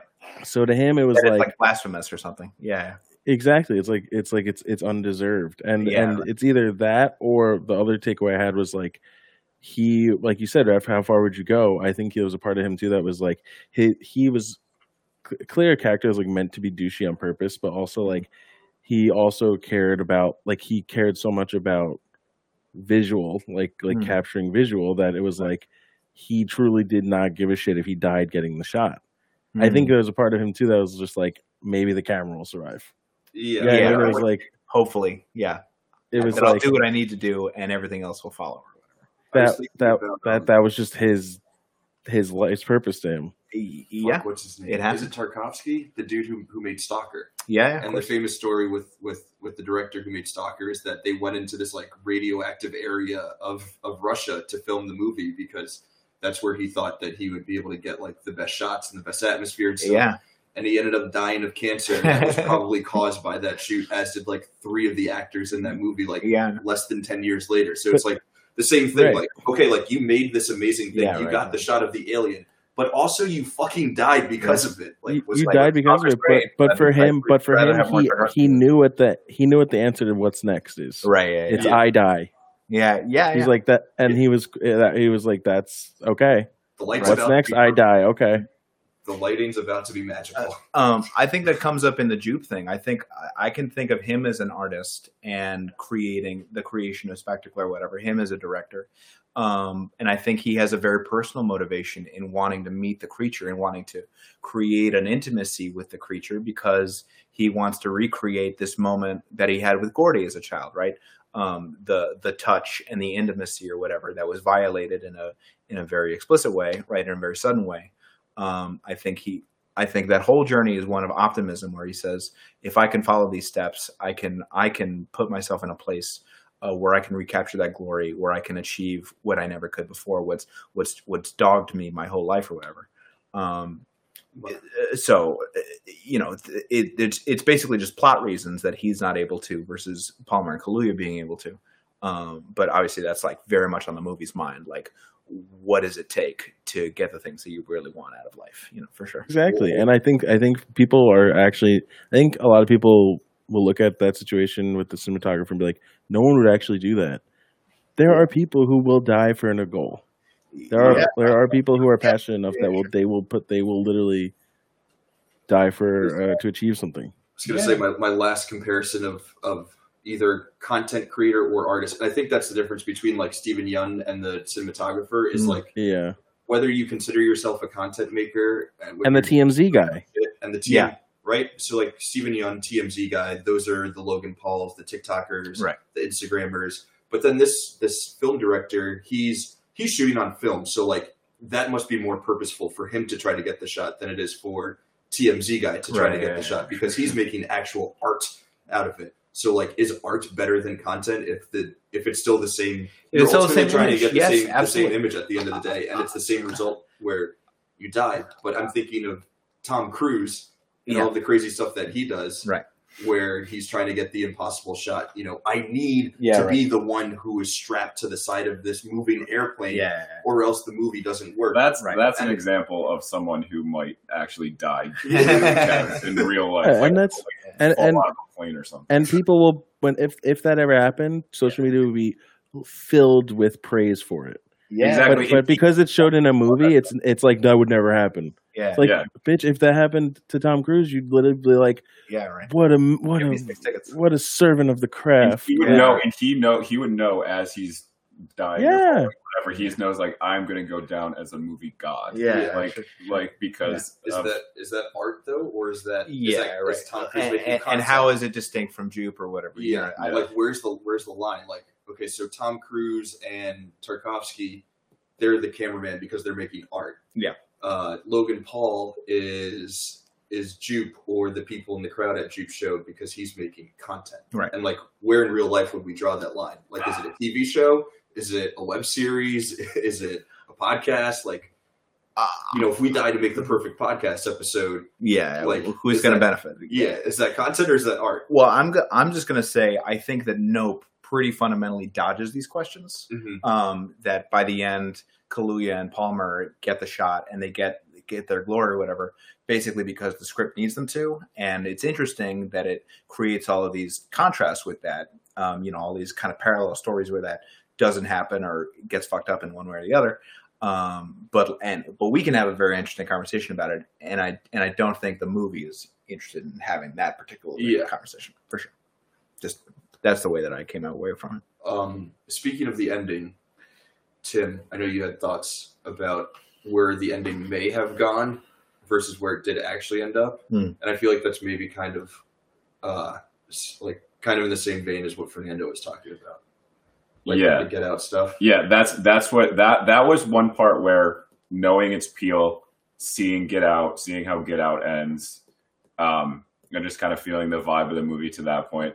When Keke Palmer is with you know, she got the photo at the end, and like you just there's like a split second of like police tape and the cops. Like my like my stomach kind of dropped, and I was like, this is where it fucks up, and that's Mm. like it's like the, you know how how Get Out ends or Mhm. um, you know, with the when the cop car pulls up, and it's just like Mhm. something like they've done all of this, but somehow the people in power still like fuck it up for them. Right. And they they you know, I think Raph, you said that they just like take the photos away and just like they go, or you know, she gets arrested for trespassing or something, Mhm. you know, or anything like that. Like that is what I'm glad it didn't, and also I'm glad at the at the very end. No, I don't want to spoil it. Never mind. I don't want to I think spoil. we, it. we already did. Oh, that, all right. so, yeah. Okay. So at the very end, when you don't know when when you don't know if Daniel Kaluuya is alive, does he get eaten? Does he get sucked up or whatever? And like they show Keke Palmer's face, and then like like I didn't know at that point if it was just going to cut out or if they were going to resolve that. But I was so so so relieved when they show that image of Yeah. of Kaluuya on the horse, which like ties Yeah, back to like the first moving image of Yeah, the, of of their ancestor. Like yeah. I thought it just tied it all together perfectly, and I was like, for this being a standalone story, not that's not going to have 18 sequels in the like cinematic universe, like where it just exists and it starts and finishes. Like that's a finish. Like there's no, you know, I get yeah, like things leaving things up for interpretation is something, but I don't think that would have been a good way to end this movie. And I was just like so relieved, and it was just like cathartic to see like everything relatively you know, an alien just came to your planet, but relatively, you know, for the you know the brother and sister protagonist, like it worked out, and they're both still alive. They got Yeah, their shot, and mm-hmm. like, you know, Lucky's he's got he got Lucky back from Steven Yeun, like he's on Lucky, like, yeah, it was just like I I was happy about that. I- I think it's really at no minute of the movie is it is it ever about anything other than having a good time, like making sure that the audience is there for the ride to understand that there's like there's a journey that's being accomplished, right? And and people are working really hard, and you can be there and you can relate to that effort, and you can you can see the tribulations that they go through. Um, but it's really not interested in creating the tension that like none of it's going to work out or that it's like going to be subverted in in some strange tragic way that hits home in you know in whatever um i i, I think he, he sat down for his third script and he said i've got a fantasy about making movies where it all works out you know where Yeah. where you where you do what you need to do right to um to manipulate reality so that light uh, filters into your lens the way that you need to, right? And that there's an object in the way of that light that can create um, an illustration of something interesting to other people, right? Um, like it's a very simple prospect, and he fills it with a lot of interesting complication.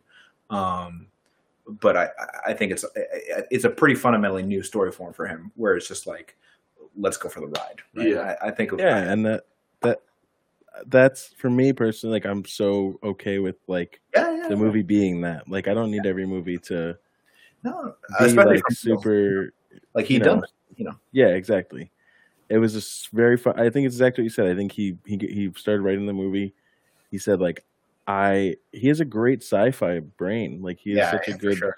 So sure. many good uh pop culture not he's such a strong co- pop culture knowledge base they and such good uh, vision that he's able to take the two and like make some things his own. Yeah. And the fact that he was able to just like sprinkle that in, but then also just do a very fun ride. I think he just wanted to have like a lot of fun making yeah. a, a movie with the With his too yeah. crazy. Like the story only really had one direction, and that was great. Yeah. Yeah, there's not there's not eight thousand producers Right, who are you know tweaking lines of dialogue. There there's not Yeah. you know Yeah, studio of interference. Like it's cool that someone in 2022 gets to gets a fuck ton of money to make a Yeah. movie, whether it be Robert Eggers making The Northman or Jordan Peele making Nope. They just got kind of get to to do their own thing. They get to have an idea. Right. You know, it's not always gonna it's not gonna jive with everyone, which is Yeah. totally cool. Um, but like these are the kinds of movies that we should be that we should be having. That these are the kinds of movies that we as audiences, I, I like to think that we deserve. Um, And yeah, and I think it shows it shows like Jordan Peele's power. Like Mm. this is his third Yeah. feature film. He had Key and Peele, and but like before that, like you know, Keanu. wasn't Yeah. oh Keanu. I guess yes. I mean that is just cinematic masterpiece. The best movie going experience I've ever had. um but like it just like this this guy like in yeah Raph you and I were talking about that like it like I didn't see a trailer for this I didn't watch anything I saw like the teaser poster a year ago or whatever said Jordan Peele's Nope and I was like have no idea what it is but it says Jordan Peele's on it. And so I'm gonna go see that. And I think a lot of people did too just based on that tag like his name and the power that he has because you know he's had he's such a good storyteller. Mm. and his first two you know are great films. And it's just like to have that like power after like three movies i think is pretty crazy. Yeah. like you know So- something about the, the promo material too, Tim, that I love is like, and I think that I think it seems easy to do this, but I don't think it's very easy to do this. Is just the flags hanging from the cloud, which now we know is the flags being stuck in the That's right, monsters yeah. like yeah intestinal tract. yeah And now looking back at the poster, I'm like, oh shit, that's really fucking cool. Yeah. because yeah. it's not just flags blowing in the wind; it's that's the flag stuck in the monster, and and Yeah. being able to re- have something recontextualized that far like ahead of time. Yeah. I, having something so like I don't know if it's iconic's the right word, but like stand out that you'll remember and look back. I, I I don't think that's like that's something that's like very easy to do. Like I think Yeah. that's something No. that's and you cool never would have guessed and it's very different. when you you see never that. would have guessed. You never would have. Yeah, you you see that you're like, what does that mean? You're not going to say it's a UFO alien with a flag stuck in its mouth butthole. even Like- to a lesser extent, the uh, the use of like all the the floaty guys, Yeah. with the yeah, yeah, arms, yeah, like, yeah. of course. right? Sure. Like P- it's back to the to the costuming. Like Peele just understands like basic like iconography in in movies, like uh, just Yeah. Uh, uh, I think uh, talking about the poster and the iconography, I think um, I think Peele is very aware that it's not operating operating at like kind of a super tight plot narrative level the way that his previous work is, and that he really wanted to put forward the idea that like, hey man, it's like I've got a collection of images, right? I've got scenes that I think work. I've got cool um, ways of depicting familiar ideas in new ways. Um, and and I'm excited. I'm really excited for everyone to be able to participate in my vision, right? Um, because I've got it right. People expect one thing from me. I want to show you that the like that there's no way for you to expect um, what I've got cooking for you, right? Because it, it's totally coming out of me. It's totally coming out of my particular, uh, you know, uh, nuances of the way that I think about pop culture and uh, blackness in California and in the Western or whatever, and what it takes to be viral and what that means and how important it is to people, right? But it's not operating at a plot level. He's really not interested in like creating a lot of different characters who are constantly in conflict and having expository dialogue about these things, right? which is why the It's quarter just- the quarter and stuff is like Yeah, the wrong way to look that's at the exactly movie. Like right, if yeah. you're going in and looking So for um, if you're looking for like again, if you're just looking for dialogue that is going to push the Yeah, the narrative forward, like Yeah, this is this that- is not the movie for you. yeah, you know. yeah, um, sure. Yeah. I guess that's cool, but like maybe don't go into every movie expecting just like every character, every word out of every character's mouth is just a way to get to the next movie. That's right. Or Yeah. something like and, and if nothing else, if if if millions and millions and millions of Americans uh, saw two Jordan Peele movies and then they saw this third one and it was like still really cool in a lot of ways that they could recognize and also pretty different, um, you know, in kind of explicit ways, uh, then that I mean that's that's just as valid a way to watch a movie as anything, right? It's, you know, you could keep your ears open for all the details of plot or whatever in all of the dialogue, but the truth is, you can keep your eyes open and your heart open to just the fucked upness of whatever's happening on screen. You know, Yeah. you can you can receive it and say that it's just as personal and just as deeply thought as any other aspect. Oh, uh, you know, in terms of like making your your your your your watch precise plot move the way that you want to, right? Like a like a beautiful diamond or whatever. Um, if millions and millions of people come out of Nope and they're just like, "Hey, what if I were more sensitive to the way that image and theme, uh, you know, uh, affect and influence the way that I react to a movie?" Right? Like that's a big win. It's a big win.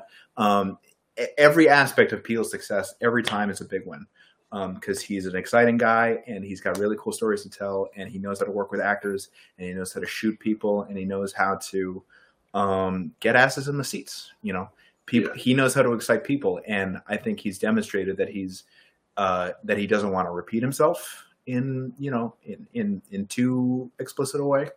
Um, so that's exciting. It's exciting to think that like you could watch the first three Peele films, and eventually you'll be able to watch the the first seven or whatever.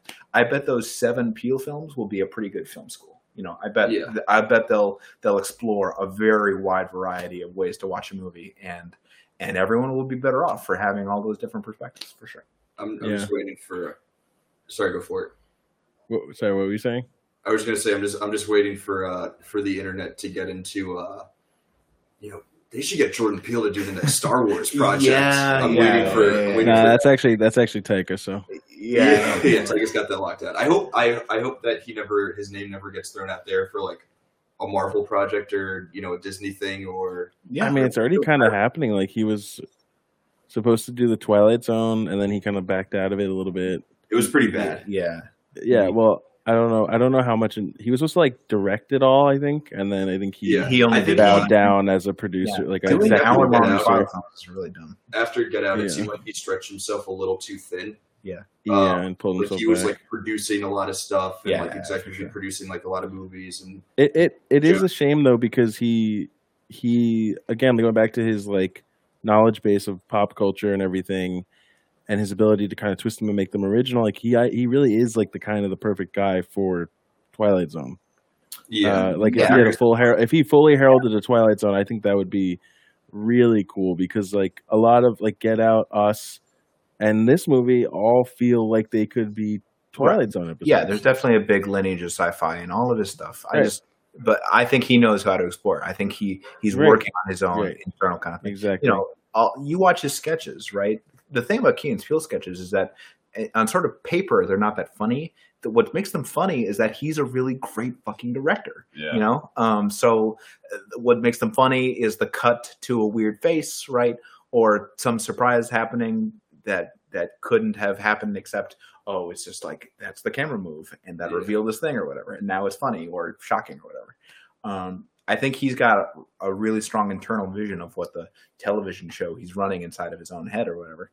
Um, and he's just going to do it, right? Like, I, Yeah. I, I think we can all put out the mojo, just be like, "Hey, Jordan Peele, write your own scripts and cast the people that you like, and keep doing your shit. and just like, yeah, up. and bringing it back to Nope is there's a scene when the monster's over Kaluuya in the car, and it's like dark and like you see like just like his eyes and like his face, but like he's like looking up, like and like I would imagine that like Peele had like he wanted to he wanted to shoot that and did that like if he did that intentionally and like made it that way Mhm. and that's such a cool scene where like where nothing's being shown but you know everything that's happening Hmm. and like Kaluuya, you know, getting back to the acting, like just like knocks it out of the park. Yeah. that scene like that was I, I, another. I think everything he does is incredibly intentional. yeah, and like Yeah. and and and me we were talking about this last week Raph and i like he, the end of us where all the clones are holding hands around the country Mm. Jordan Peele did not look at the end, like the zoom out shot and like whatever of the end of the movie, and say this. He did not look at that and think like, "This is fucking hilarious." Like, you know what I mean? Like he know he knows that's hila- like hilarious. Yeah, Like absolutely. he's not dumb. He's he, he does things very intentionally, and I He's got great I, control. I appreciate the things that he does. I think he's Yeah, he yeah. almost nails it almost every time. we're you know we're very lucky. I mean, you know, so imagine me coming out of it and and recognizing all these things and still like you know just being kind of down. Um, but you know, it doesn't. It it never could compromise uh, any admiration of him as an artist. Uh, Yeah. You know, and and as a person who's like actually quite important in pop culture in terms of like uh, really carrying the torch and the burden of just like Oh. original blockbusters, right? And just like the money behind them and the enthusiasm culturally that happens. I was right? gonna I was gonna say um, the fact that the fact that this that this movie is like a Spielbergian adventure, Yeah. but it's just like black people and like yeah, we might not be satisfied with the story at the end of the day, and it's cool that it's just uh, that the you know the way that it's wrapped up is our two protagonists get to survive and and be heroes Right. because that's what we've seen white characters get to do for the That's last right. like that's right.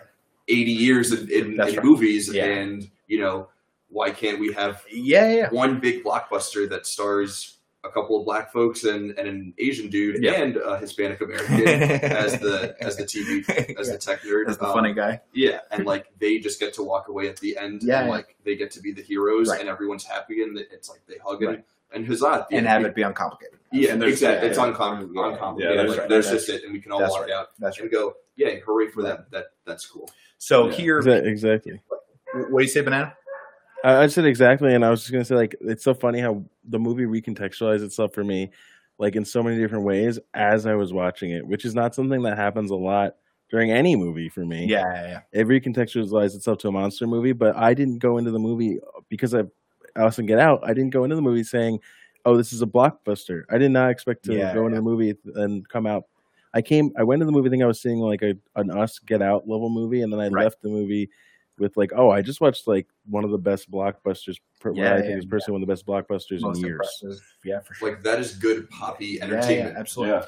Yeah. uh, I think Peele, you know, in whatever aspect of this conversation in particular, Peele does himself a disservice by making two really tight, really sort of uh, culturally and thematically, socially relevant things beforehand, right? If he'd started with a Nope, um, he wouldn't be as popular and he wouldn't be making money and no one would get him and no one would be excited.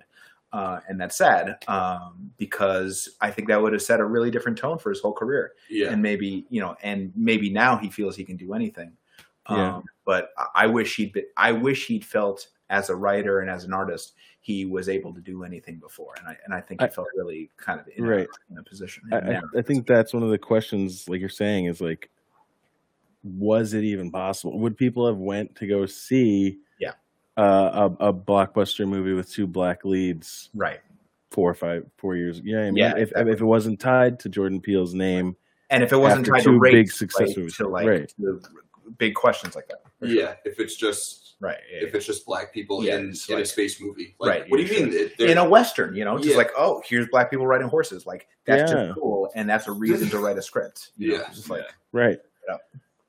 Um, that's it's cool that way. Yeah, yeah. I mean, it's just like I will have Keke Palmer doing an Akira slide. yeah. Like that's that's a perfectly fine reason to write a movie. Yeah. Um, I hope that was I hope that was line line one of note. Yeah, It's like, yeah. all right, so at some Yeah. point the first part of this, we're gonna build it around this. yeah. Did you see the like little interview snippet too, where the Tell interviewer was the interviewer was like, "I see you with that Akira slide." Yeah, and he was what like, is he was literally like, "I finally got to do it, man! I finally got to do I it." I had to do it. That's so funny. yeah, Well, I, I I'm thinking of Hoyte van Hoytema or whatever the DP. Um, he's like a super serious dude. He did the last couple of Nolans. Um, I I don't know. I think you could watch this and be able to tell that everyone was having a lot of fun. You know that Yeah, like whatever yeah. you're photographing is just like pretty cool. You know, so we're gonna see Oppenheimer next year. And that's super heavy Nolan, and it's going to be interesting, and the, the structure will be whatever, but it's going to be van Hoytema again, right? Um, so you're going to see a lot of similarities, and you're going to say, "Oh, you can kind of recognize the look of this." But one thing you're going to know is that it's not fun, right? No one had fun on the set or whatever. Um, yeah. So, so that's a bummer. I mean, so we're going to watch that, and we're going to say, uh, "This is the way that it was compared to Nope," because there will be really concrete things. Um, I my prediction is that I'll like Oppenheimer even less than I like Nope. I'm very not excited for Oppenheimer, unfortunately. Yeah, yeah. But c- can I I'm- read I'm another? to Can I read surprised, another? but I'm I'm pretty not. excited. Yeah, I hope I'm surprised. Can I read another Logan Paul? Uh, yeah. yeah, yeah. Give me Let's, number uh, seven, let's do, baby. Let's do one last Logan Paul, and then let's get into uh, to final thoughts and and All right, cool. Yeah. Get out of here. Number number four. Sa- Saint Logan Paul at Logan Paul number four on the thread. Same note. Man on the motorcycle. Why was his voice deep and robotic? For him to be an antagonist who'd have a grand reveal. Mystery solely for the sake of mystery is confusing and leaves too many open ends for a viewer trying to invest themselves in the storyline. Um, I think It's- you can tell from these tweets that Logan Paul has a really tiny dick. I think that's that's what I'm getting out of it. but it's like I guess what scares me about this tweet is like media literacy just seems to be like Oh, totally yeah. fucking in the dumpster. And like It's like COVID And- out there. and it's funny that yeah. You know, Like it, it COVID. spreads like contact. You know. get vaccines for these people. Yeah. and it's just funny that this is his takeaway because I think like the, I think maybe like because the dude's uh, helmet was so mirrored, like I think that like that character was like I think Peele was like, "This is you idiots, like this is you guys." Yeah. Yeah, I mean, like sure, absolutely. I, And- and I love that. I don't I don't think that I at no point was I like, is this guy anything more than a joke? Yeah. What Yeah. the the fact that Logan Paul's A like, where's the grand reveal? Yeah. Right. I thought it was What? going to be Michael Key. yeah. Uh, that would have been. I was great. I was afraid it was going to be a reveal Yeah, like right. that. If it was key, I would be that'd be hilarious. that'd Yeah. be hilarious. But like yeah, if they were they would have written it totally different. but if they did, if like I was afraid, and I'm glad they didn't do one because I if they did that and it was like some someone famous and they had a one second and then they get killed. Or killed like or a character coming back. Or Yeah. Yeah. or like the Yeah, dad, yeah. like yeah, like that just like throws. It just like throws all the like. Yeah. No, it of- was that that that idiot was just the it was just the Yeah. pinnacle of like people He was there. like we said, there's people seeking spectacle and, Yeah, and I trying to capture it, and then yeah. Damn, that actually, downfall. that actually, I hope, I hope Peele. As much as I hate to say this, I hope Peele saw that tweet and was like, "Yeah, bro, that's you." Like, yeah, Yeah, exactly. I and bet and I that's you, sure Like, he's up know, on all the. I hope, stuff. I hope, so, Yeah. because that would be. that he's like I hope- the movie and you totally missed it, and you missing it furthers the point. Yeah. Of the movie. Yeah, Right. yeah. Um, and I think Peele uh, could be like a really important director in terms of bringing media literacy like back to people. I hope so. Um, I think he might have like the ability to bridge the gap between people who have just totally, completely fucking lost it. Like putting big shiny alien in front of people to have them like ooh and ah at it, but also like making a movie that actually has some depth and themes. Like hopefully people can enjoy those things again and not just Yeah, see the seventeenth Marvel project of the year. Sure, sure. Um, Yeah. I think there's a I whatever you think about the movie, I think it I think it really does establish a new direction for him. I think people's reaction to it is really positive. Um, if they react positively to it, they're going to react that same way to things that I think are better, um, but also to the way that Peele evolves as an artist in the future. You know, I think there's a lot to look forward to, even if you come out of it disappointed. Um, you can say, man, you know, there's room for this kind of story being told to the blockbusters now, right? Yeah. Uh, k- kind of, kind of um, interesting craft choices um, that are unconventional and yet totally pleasing, right? Totally built for accessibility, for Yeah, excitement and enthusiasm. You know, like 100%. just like a little more, please. gentlemen. Do- Um, Yeah. this You has been start? this has been a very, very, very rad conversation. Um, I think we're we're probably approaching The insane mark. the uh, yeah the insanity mark. So um, I think we should just go around do some final thoughts. Uh, we can do a grade, however you want to grade it. I think we usually do it at five stars. Yeah. Um, okay. And then and then yeah, we'll end with plugs. All right. I'm the only one out of the room, so you want me to go first? Yeah, yeah, Yeah. go Yeah. for Yeah. yeah, Go for it. So I think uh, I think overall, like I I think it's pretty clear that I really enjoyed the movie. Um, I think we've talked a couple times about how like it's marks like a new direction for him, which I actually hope it doesn't, um, because as much as I love this movie, I would hate for him to only make movies in this vein or in this direction solely. I think he's like so multifaceted that I think he can jump in and out of subgenres of, Mm. of different things. But for me, like I keep saying, like he's the perfect Twilight Zone guy, right? Like for Sure. me, the the the the Jordan Peele genre is Twilight Zone. It's like Sure. it's I think Jordan Peele is, is like the evolution of Rod Serling into but like he takes what Rod Serling did back then and he's like evolving that with more layers, more themes, Right. more things to think about. He's taking what was like left there and then it, it kind of makes what people did with sci-fi since then kind of look like shit in my opinion. You know what I mean? Like I believe it. like yeah.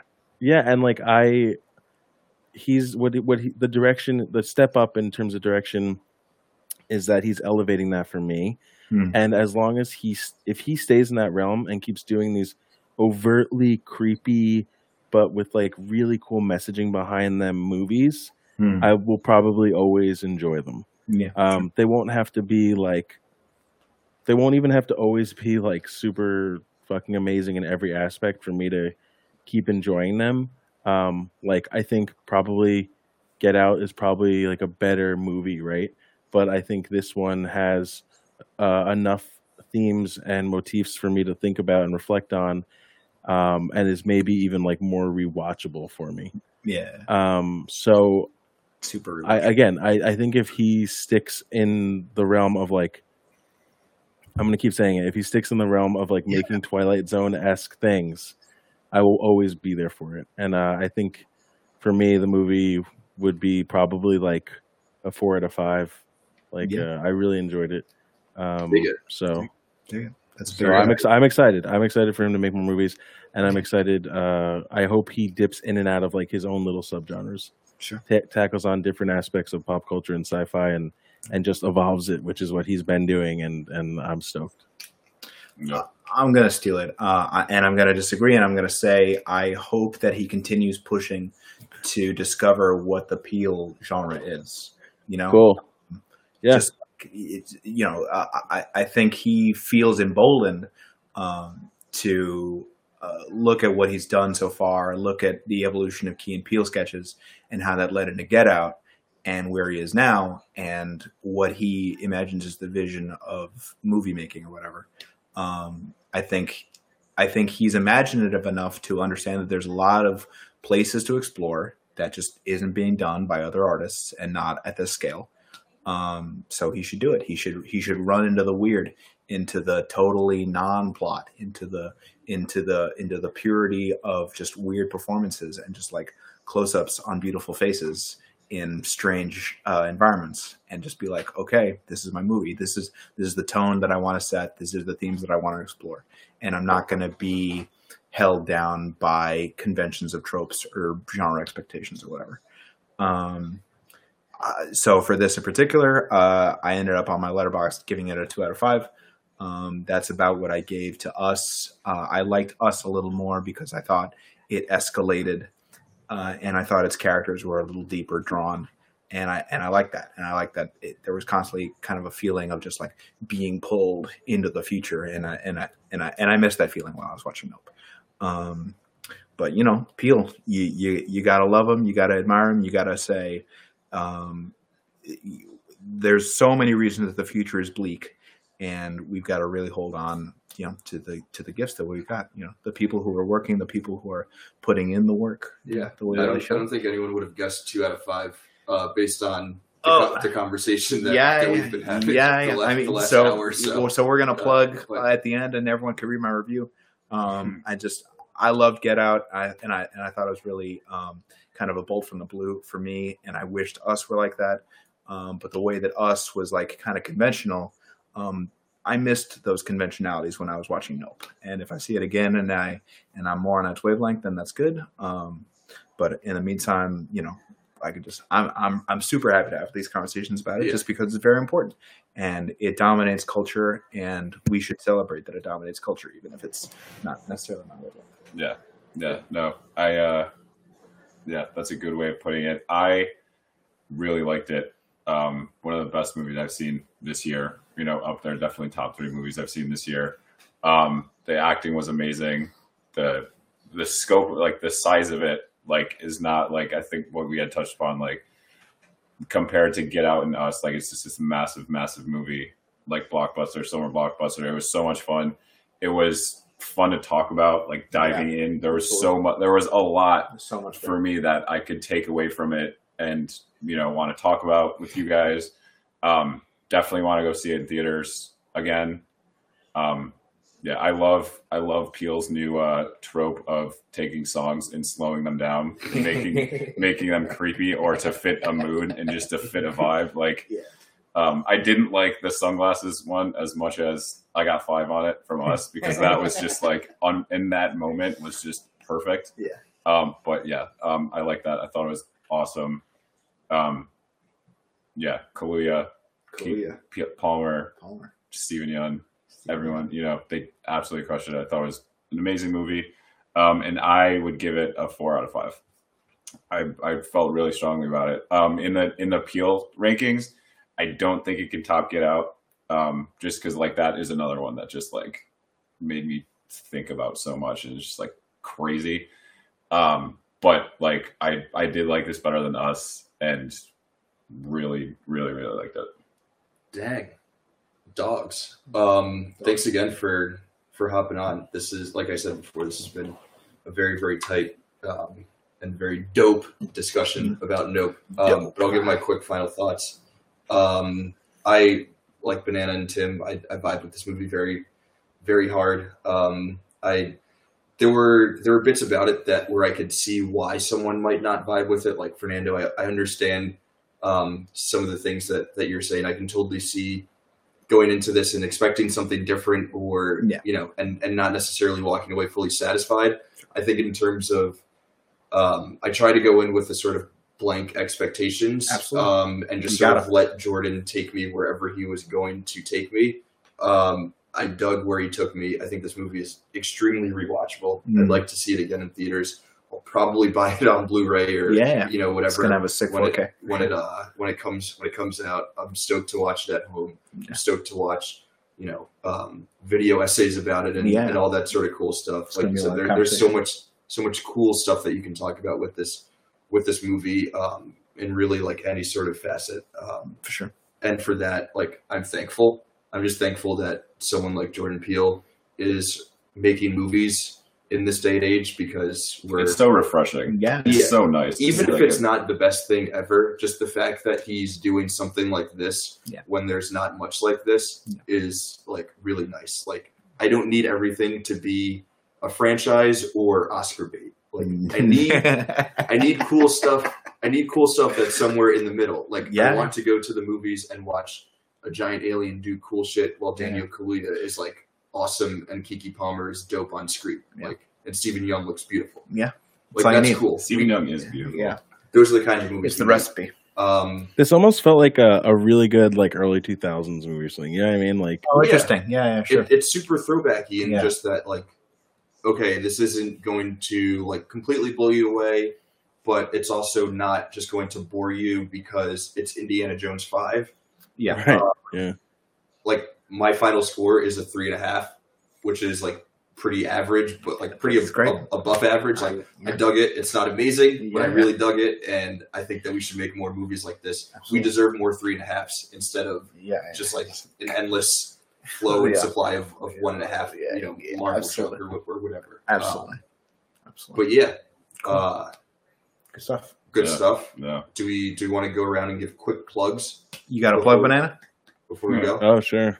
Banana. Uh, yeah, you can come hang out with me on uh, twitch.tv slash no banana suits. A lot of these guys here actually are always chilling in my chat. So we're always doing free to play games, uh, hang, playing with viewers, talking about the actual, you know, we'll talk about this stuff just casually. Um, so yeah, come through and hang out, drop your hot takes in there. More likely than not, uh, some of these guys will be in there to, to chat back with you. Re- request games, re- request games that Yeah. you want them to play. Request, Yeah, request topics games you want to discussion. see. Yeah. Yeah, if you want to come chat games or, or play, you know, see something played on stream, come hang with us. Yeah, for sure. Dope. uh, when we're not hanging out with No Banana Suits on Twitch. Um, I'm constantly refreshing my Letterboxd. You can follow me at FD Pictures. Um, I, you know, I love movies. I love writing about movies. I love thinking about them. So anytime I feel like people are in conversation with me about the weird stuff that I like, you know, that's the greatest thing in the world to me. So uh, I love talking with you guys. Thanks for having me on. Um, and you know, anytime I have the opportunity to like connect with movie people, you know, that's the greatest thing for sure. Yeah, no, likewise from me too. I had also, you know, every time I've been on here, it's an absolute pleasure. I think this is, I think Nando and Banana, I think this is the first time we've done an episode together. But um, yeah, it's great. I really don't have anything to plug. Like I'm not, I'm not Dude. here just to get people to do stuff, you know, for Yeah, me. Plug my thing. Yeah, just Yeah, absolutely, like yeah. actually Plug my plug movies. plug Yeah. mine again. Like hanging out with Yeah. with TQ Um, at No Bonassas. Yeah, um, I get. I do have an Instagram at a tribe called Quan Q W O N.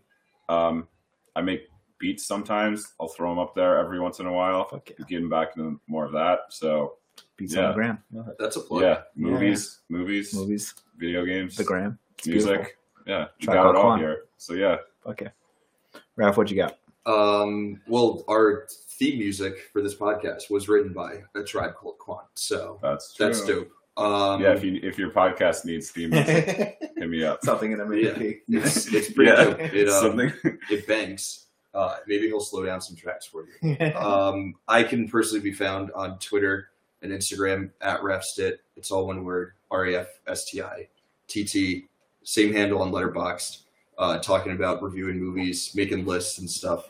Uh, and you can find the podcast proper anywhere you listen to your pods: Apple, Spotify, Google, Anchor, all that cool stuff. Straight to DVD.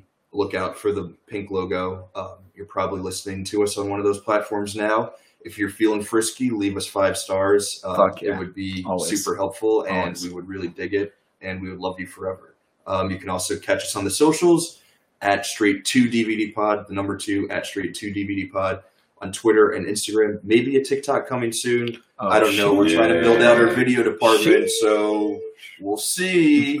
Um, Anyone needs a fall internship, no credit, non-paid. Yeah, Yeah. no credit, sure. no money, Yeah, but you get to do stuff Yeah. for sure. There will definitely be stuff to do. Portfolio builder.